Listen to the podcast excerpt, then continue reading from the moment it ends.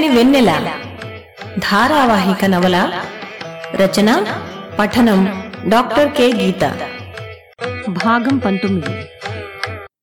జరిగిన కథ. అమెరికాలో తన తల్లికి స్నేహితురాలు, స్త్రీలకు సహాయం చేసే సంస్థ సహాయను నడిపే ఉదయనిని కలవడానికి వస్తుంది సమీర. ఉదయని పట్ల చాలా మంచి అభిప్రాయం కలుగుతుంది సమీరకి. 4 నెలల గర్భవతైన సమీర తనకు విడాకులు తీసుకోవాలనుందని అందుకు దోహదమైన పరిస్థితుల్ని చెబుతుంది. ఉదయని తన్మయి కథ చెబుతాను, విన్నాక ఆలోచించుకోమని చెప్తుంది సమీరతో. చుట్టాల పెళ్లిలో కలుసుకున్న తన్మయి, శేఖర్లకు పెద్దవాళ్ల అనుమతితో పెళ్లి జరుగుతుంది. విశాఖపట్నంలో కొత్త కాపురం ప్రారంభిస్తారు. పెళ్లైన సంవత్సరంలోనే అబ్బాయి పుడతాడు. తన్మయి ఒక్క ఉదుటున ఎదురుగా ఆగిన బస్సు ఎక్కేసింది. కండక్టరు టిక్కెట్ అడిగే వరకు తన దగ్గర డబ్బులు లేవన్న సంగతి గుర్తురాలేదు. పక్క స్టాపులో బస్సు ఆపి, చూస్తే చదువుకున్న దానిలో ఉన్నావు, ఇదేం పని, దిగమా దిగు, ఎందుకు ఎక్కుతారో డబ్బులు లేకుండా బస్సులు అంటున్న డ్రైవర్ మాటలు అసలు బుర్రకెక్కడం లేదు తన్మయికి. తల మొద్దుబారిపోయినట్లయింది. మనసంతా దుఃఖంతో కూడిన నిరాశ. బస్సు దిగి నడక ప్రారంభించింది. హఠాత్తుగా ఎక్కడి నుంచో చంటిపాప ఏడుపు వినిపించింది. ఒక్కసారిగా ఉలిక్కిపడి చుట్టూ చూసుకుంది తన్మయి. అమ్మో బాబు, బాబుని వదిలేసి తనిక్కడ ఇలా రోడ్డు మీద. ఇక ఒక్క క్షణం ఆలస్యం చేయకుండా ఇంటివైపు పరిగెత్తింది. లోపలికి రాగానే శేఖర్ పక్కన ఆదమరచి హాయిగా నిద్రపోతున్న బాబుని అమాంతంగా ఎత్తుకుని బోరున ఏడ్చింది. పసివాడి తల మీద చెయ్యి పెట్టి, ఇంకెప్పుడు నిన్ను వదిలి ఎక్కడికి వెళ్ళను నాన్న, నా ప్రాణం పోయినా సరే నిన్ను మాత్రం వదలను అంది. తన్మయి ఏడుపు వినిపించినట్లు విసుగ్గా ముఖం చిట్లించి వెనక్కి గోడవైపు తిరిగి పడుకున్నాడు శేఖర్.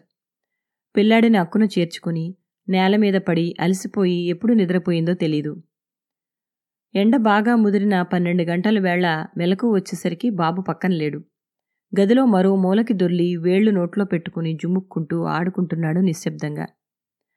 బోర్లా పడడమే కాదు, వాడికి ముందుకు కదలడమూ వచ్చిందని అర్థమైంది.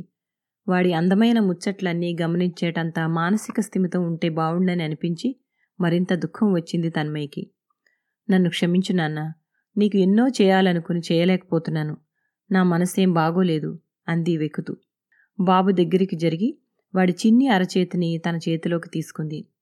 ఏదో అర్థమైనట్లు అమ్మ చేతి వేలిని అందుకున్నాడు. ఆ చిన్ని చేతిని అలాగే పట్టుకుని మౌనంగా రోధించసాగింది తన్మయి. శేఖర్ లేవడము, వీధి తలుపు దబాలను వేసి బయటకు వెళ్ళిపోవడమూ వింది. అతనికి మనసుతో సంబంధం లేదు, శరీరం, అది ఏ శరీరమైనా ఒకటే అనే ఆలోచనే రోత కలిగించసాగింది. ఇన్నాళ్ళు కాస్తో కుస్తో అతని మీద ఉన్న ప్రేమభావం కూడా మాయమై అతన్ని చూస్తే కంపరం పుట్టుకు వస్తుంది. ఇక మీదట అతను తనని ముట్టుకోవడానికి కూడా వీల్లేదు అని గట్టిగా నిర్ణయించుకున్న తర్వాత మనసుకి ఉపశమనం అనిపించింది. లేచి తలారా చల్లటి నీళ్లతో స్నానం చేసింది. ఏడ్చి ఉబ్బిన కళ్ళకి చల్లటి నీళ్ల స్నానం ఉపశమనం కలిగించింది. కళ్ళకి కాటుకు పెట్టుకుని ఎర్ర తిలకం సీసా కాడతో గుండ్రని బొట్టు దిద్దుకుంది. సింధూరం పాపిట్టు పెట్టుకోబోయి విరక్తి కమ్ముకొచ్చి ఆగిపోయింది. సింధూరం పెట్టుకున్నప్పుడల్లా పెళ్లి తతంగం గుర్తుకు వస్తుంది. శేఖర్ ఆ సాయంత్రం వస్తూనే బ్యాగ్ సర్దుకుని, నాకు అర్జెంటుగా రమ్మని ఒరిస్సా నుంచి పిలిపొచ్చింది, ఏం చేస్తాం, ఎదవ బతుకు, మిలిటరీ సంసారం అయిపోయింది అన్నాడు. ముభావంగా ఉన్న తన్మయి వైపు చూస్తూ, నా బతుక్కి ఉద్యోగంలోనూ సంతోషం లేదు, కొంపలోనూ సంతోషం లేదు, నా తలరాత, ఏం చేస్తాను అని నెత్తి కొట్టుకొని, నీ ఎదవేడుపు మాని నా కొడుకునైనా జాగ్రత్తగా చూసుకో అని విసురుగా వెళ్ళిపోయాడు. శేఖర్ వెళ్ళాక చీకటి వేళ చంటాడిని ఎత్తుకొని వాకిట్లోకి వచ్చి కూర్చుంది తన్మయి. ప్రశాంతంగా గాలి వీస్తుంది బయట. తన్మయికి దుఃఖం ఎక్కడా నిలవనీయడం లేదు. ఒళ్ళో బాబుతో మెల్లగా మాట్లాడసాగింది. ఎందుకు నాన్నా నేనిలా మోసపోయాను, నేనేం తక్కువ చేశానని అతనిలా పరాయి స్త్రీలను తెచ్చుకున్నాడు, అప్పుడు నేను నిన్ను కనడానికే కదా వెళ్ళింది, తలుచుకోవడానికే జుగుప్సు కలుగుతోంది. శేఖర్ గురించి కాకుండా మరేదైనా ఆలోచించాలని మనసును తప్పించుకునే మార్గం కోసం లోపల నుంచి కరుణ ఇచ్చిన పుస్తకం తెచ్చుకుంది. బయట వరండాలోకి మంచి వెలుతురు వచ్చే బల్బు కొని తేవాలిరా నాన్న, నువ్వు ఆడుకుందుకు నేను చదువుకుందుకు అంది. చాప మీద మెత్తటి దుప్పటి పరిచి బాబుని పడుకోబెట్టి పక్కనే కూర్చుని పుస్తకం తెరిచింది. పద్యకావ్యం అది. పద్యాలలో కొన్ని పదాలకు అర్థాలు తెలియడం లేదు, అయినా పద్యం చదువుతుంటే శబ్ద సౌందర్యానికి మనసుకు ఎంతో ఊరట కలగసాగింది. పదాల వ్యుత్పత్తి ఎలా తెలుసుకోవాలి? కరుణ కనబడ్డప్పుడు అడగాలి అనుకుంది. చదువుతూ చదువుతూ ఉండగానే మనసులో దుఃఖమంతా క్రమంగా మాయమై గుండె తేలిక పడింది. కాసేపటిలోనే అజ్ఞాతమిత్రమా, నువ్విప్పుడు ఈ పుస్తక రూపం దాల్చావన్నమాట అనుకోకుండా తన్మయి ముఖం మీద చిన్న ప్రశాంతత వెలిసింది. పుస్తకంలోకి తనవైపే చూస్తున్న బాబు కళ్ళల్లోకి మార్చి మార్చి చూస్తూ, మిత్రమా, అనుక్షణం ఓడిపోతున్న జీవితంలో నువ్వే లేకపోతే నేనేమైపోయేదాన్ని అంది. ఉదయానే పాల ప్యాకెట్ కోసం బయటికి వచ్చింది తన్మయి. గేటుకు వెళ్లాడదీసిన రెండు సంచీల్లో చిన్న సంచీలో చేయి పెట్టి తమ ప్యాకెట్ తీసుకుని లోపలికొచ్చింది. ఈ ఇంటికి వచ్చిన దగ్గర నుంచి 1/లీటరు పాల ప్యాకెట్ ఇంటి వాళ్లకు వేసే సప్లయర్ దగ్గర తీసుకుంటున్నారు. ఇంటివాళ్లు తన్మయితో పరిచయంగా ఉండరు. ఇంటాయన పెద్దింటి వాకిట్లో శేఖర్తో అప్పుడప్పుడు మాట్లాడతాడు. ఇంటావిడ తన్మయిని చూసి పలకరింపగా నవ్వుతుందే కానీ ఏమీ మాట్లాడదు. ఇంటికి వచ్చేపోయేవాళ్ల స్నేహితులతో గేటు దగ్గర వరకు వచ్చి బానే మాట్లాడుతుంది. ఆవిడ ఆస్తిపరురాలు కాబట్టి తనతో ఇలా అంతరం పాటిస్తుందనుకుంటా అనుకుంది తన్మయి లోపలికి వెళ్తూ. ఎప్పుడూ అవుట్ హౌస్ వైపు ఎవరూ రారు. తన్మయికి అలా ఉండడమే ఇష్టం. ప్రశాంతంగా ఉన్న ఇంట్లో శేఖర్ ఊళ్ళో లేనప్పుడు తన్మయికి రోజంతా ఎటువంటి దిగులు లేకుండా గడుస్తుంది. ఆ రోజు మధ్యాహ్నం తలుపు తట్టిన శబ్దం అయింది. తన్మయి ఆశ్చర్యంగా తలుపు తీసింది. ఇంటిగల ఆయన పలకరింపుగా నవ్వుతూ, ఇంట్లో మీటర్ చెక్ చేయడానికి అన్నాడు. అతన్ని ఇంత దగ్గరగా చూడడం ఇదే మొదటిసారి. 50 ఏళ్ళు ఉంటాయనడానికి సాక్షిగా పెద్ద బొజ్జ, బట్టతల, తెల్ల బనీను, గళ్లలుంగి, హవాయి చెప్పులు. ఎందుకో అతన్ని చూడగానే తన్మయికి మంచి అభిప్రాయం కలగలేదు. అతనికి దారిచ్చి బాబుని ఎత్తుకుని తన్మయి బయటికి గేటు వైపుకి వచ్చి నిలబడింది. 5 నిమిషాల్లో వెళుతూ, శేఖరు చాలా మంచి పనిమంతుడు, అతనికి కంపెనీలో చాలా మంచి పేరుంది, నాకు మంచి స్నేహితుడు, అందుకే అద్దె గురించి చూసుకోకుండా మీకు ఇల్లు ఇచ్చాం. నీకేం అవసరం పడినా అడగడానికి మొహమాట పడకు. మా మేడంకి ఇంట్లో సాయం అవసరం, నీకేమైనా వీలవుతుందా అన్నాడు. తన్మయి కొంచెం తటపటాయించి, నేను యూనివర్సిటీలో ఎంఏలో జాయిన్ అయ్యానండి, ఖాళీ ఉన్నప్పుడు తప్పక సాయం చేస్తాను అంది. అతను కనుబొమ్మలు ముడిచి, నువ్వు చదువుకున్న అమ్మాయివని శేఖర్ ఎప్పుడూ చెప్పనేలేదు, సారీ అని అప్పుడే వీధి గేటు తీసుకుని వస్తున్న వాళ్ళ ఆవిడ వైపు నడిచాడు. ఆవిడ అతన్ని తనని మార్చి మార్చి చూడడం తన్మయికి ఆశ్చర్యంగా అనిపించింది. ఆవిడ ముఖం మీద ఎప్పుడూ తనను చూడగానే కనబడే చిన్న చిరునవ్వు స్థానంలో ఒక విధమైన చికాకు చోటు చేసుకోవడం గమనించింది తన్మయి. ఆ వెనకే వచ్చి ఇంటాయనని అడ్రస్ అడుగుతున్న కరుణని చూసి ఇంకాస్త ఆశ్చర్యపోయింది తన్మయి. ఇక్కడే ఉన్నారా? ఇదిగో మీకు ఈ పుస్తకం ఇచ్చి వెళ్దామని వచ్చాను. ఎంత గొప్పగా ఉన్నాయో ఈ పద్యాలు అంటున్న అతన్ని చూస్తూ పక్కనుంచి వెళుతున్న ఇంటావిడ ముఖంలో చికాకు మరింత పెరగడాన్ని గమనించింది తన్మయి. థ్యాంక్స్ అండి, మీరు ఇదివరకు ఇచ్చిన పుస్తకం నిన్నే చదివాను, తెస్తానుండండి అని లోపలికి వచ్చింది తన్మయి. కరుణ వరండా వరకు వచ్చి బయట నిలబడ్డాడు. మీ అబ్బాయి భలే ముద్దొస్తున్నాడండి, వీణ్ణి చూస్తే భాగవతంలో చిన్ని కృష్ణుని ఉద్దేశించిన పద్యాలు జ్ఞాపకం వస్తున్నాయి అన్నాడు. తన్మయి పుస్తకంతో పాటు తెచ్చిన మంచినీళ్ల గ్లాసు అందుకొని తాగి, అమ్మయ్య బతికించారండి నీళ్ళిచ్చి అని, మీకింత చంటి పిల్లాన్ని పెట్టుకుని ఇలా చదవాలన్న ఉత్సాహం ఎక్కడి నుంచి వస్తోందా అనుకున్నాను, మీ ఇంటి నల్లుకున్న ఈ తీగలు పొదలు లతల నుంచన్నమాట. అన్నట్టు పద్యాలకు వ్యుత్పత్తి గురించి అడిగారు కదా, అమర కోసం కంఠతా పట్టడమే, అలా కంగారు పడకండి, నేనున్నానుగా అన్నాడు. చలాకీగా మాట్లాడుతున్న అతన్ని చూస్తూ గొప్ప జ్ఞానంతో తొణికెసలాడే ముఖవర్చస్సు ఇతనిది అనుకుంది తన్మయి. వచ్చే సోమవారం నుంచి క్లాసులు మర్చిపోకండి అన్నాడు వెళ్తూ. ఎన్నాళ్లుగానో ఎదురుచూస్తున్న కాలేజీ మొదటి రోజు రానే వచ్చింది. బాబుని ఎత్తుకుని యూనివర్సిటీ ప్రాంగణంలోకి అడుగుపెట్టింది తన్మయి. బాబుని క్లాస్ రూంలోకి రాణిస్తారో లేదో తెలీదు, అయినా మరో దారి లేదు తనకి. మొదటి క్లాసులోకి అడుగుపెట్టింది. అప్పటికే క్లాసులో ఉన్న లేడీ ప్రొఫెసరు, ఏమ్మా ఎంఏ నీకా మీ అబ్బాయికా అంది. అందరూ పకాల్లో నవ్వారు. ఇవాళ్టికే మేడం, రేపటి నుంచి అంది తన్మయి. అందేగాని రేపటి నుంచి ఏం చేయాలో తెలియదు తనకి. బాబు సరిగ్గా 5 నిమిషాల్లో ఏడుపు మొదలుపెట్టాడు. తన్మయి బ్యాగ్ తీసుకుని డిపార్ట్మెంట్ బయట చెట్టు కింద బెంచి మీద కోలబడింది. అప్పటిదాకా ఏడ్చినవాడు బయటికి రాగానే నిశ్శబ్దంగా నవ్వాడు అమ్మను చూసి. ఒళ్ళో పడుకోబెట్టుకుని పాలసీసా బయటికి తీస్తూ, నువ్విలా పేచి పెడితే అమ్మ ఎలా చదువుకుంటుందిరా అంది. ఉంగా అంటూ కేరింతలు కొట్టాడు. నిజమే, నీతో ఆడడమే ముఖ్యం, కానీ అమ్మ చదువుకోవాలి నాన్న.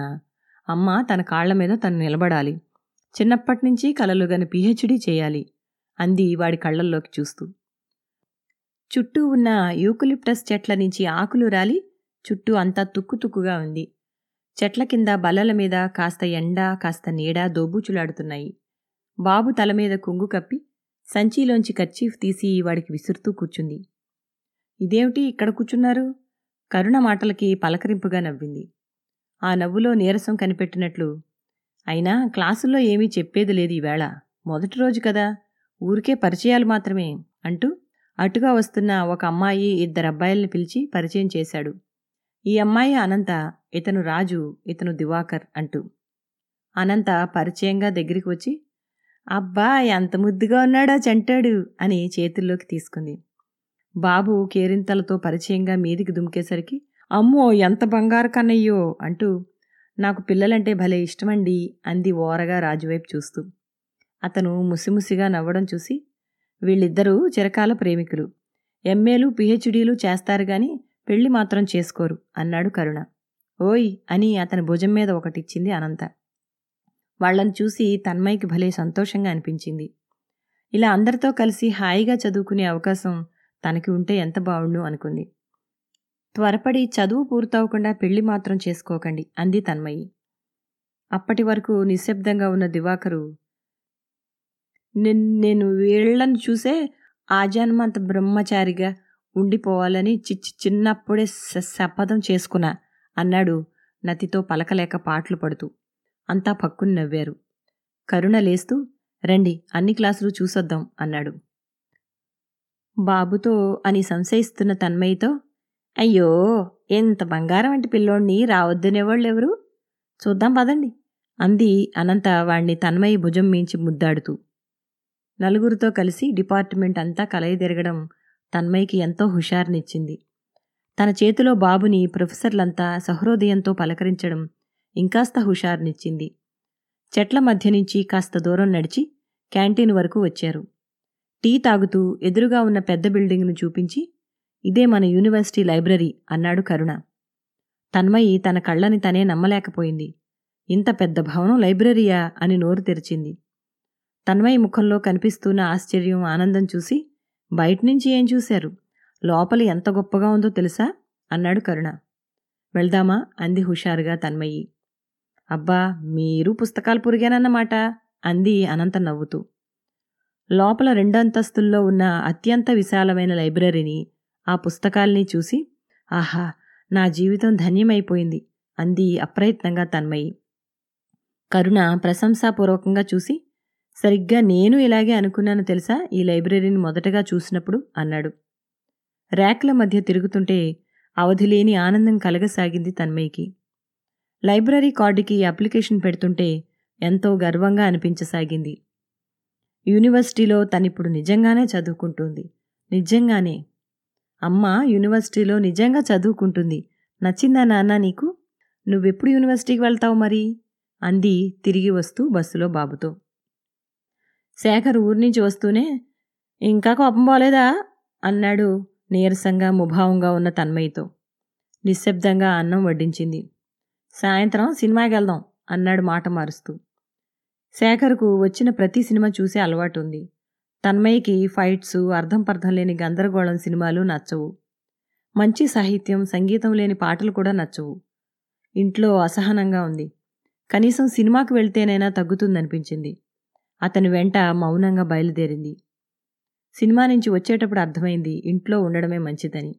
అంత చెత్త సినిమా అది. శేఖర్ రెండర్థాల డైలాగులకి పగలబడి నవ్వుకుంటూ సినిమా చూశాడు. ఒళ్ళో కూర్చున్న బాబు తనను చూసి నవ్వుతున్నాడనుకుని కిలకిలా నవ్వసాగాడు. తన్మయ్యకి బాగా తలపోటు వచ్చేయడం ప్రారంభించింది. పడుకునే వేళ్లకి తన్మయ్య విడిగా పక్కవేసుకోవడం గమనించి, ఏ మాంసం పైన పడుకోవా అన్నాడు. మారు మాట్లాడకుండా గోడవైపు తిరిగి పడుకుంది. ఏంటే చిన్న విషయానికి ఇంత గోల చేస్తున్నావు, నువ్వేమైనా భూలోకరాంబవా, నువ్వంటే ఎంపర్లాడడానికి అన్నాడు విసుగ్గా. నేను భూలోకరంభను కాదన్న విషయం పెళ్లికి ముందు తెలీదా అంది చివుక్కును తిరిగి. ఒంటి మీద కేజీ కనలాపోయినా అందగతివి కాపోయినా మొగుడు ఏం చేసినా పడుంటావా అని చేసుకున్నాను. అయినా పెళ్లికి ముందు నువ్వు ఒళ్ళు చూపించావా? నువ్వు రంభవో కాదో తెలియడానికి అన్నాడు పచ్చిగా. అతని మాటలకి తన్మయ్యకి తన మీద తనకే అసహ్యం వేసింది. ఛీ, మనిషివేనా అని గట్టిగా అరిచింది. అతను చేసే తప్పులన్నింటికీ తనని బాధ్యురాయాలను చేయడానికి చూస్తున్నాడు. కాస్త కూడా పశ్చాత్తాపం లేదు మనిషికి. చీచి. బాబు బాగా గాఢంగా నిద్రపోతున్నాడు. తన్మయ్యకి ఇక ఆపుకోలేని దుఃఖం ముంచుకొచ్చింది. వెనక్కి తిరిగి ఏడుస్తున్న తన్మయ్యని అమాంతం ఎత్తి మంచం మీద పడేశాడు. గింజుకున్నా వీలులేని బలిష్టమైన కౌగిలిలో అసహాయంగా కళ్ళు మూసుకుంది. ఎర్రి మురి ఆశాలు వేసావనుకో అని పెదవుల్ని గట్టిగా కొరికాడు. కళ్లల్లోంచి ధారాపాతంగా కారుతున్న కన్నీళ్ల శరీరం మీద పడి కోరిక తీర్చుకున్నాడు. ఓడిపోయిన బాధతో కుమిలిపోతున్న తన్మయ్యకి భూమి పగిలి అంతా అక్కడే సమాధి అయిపోతే బావుణ్ణు అనిపించింది.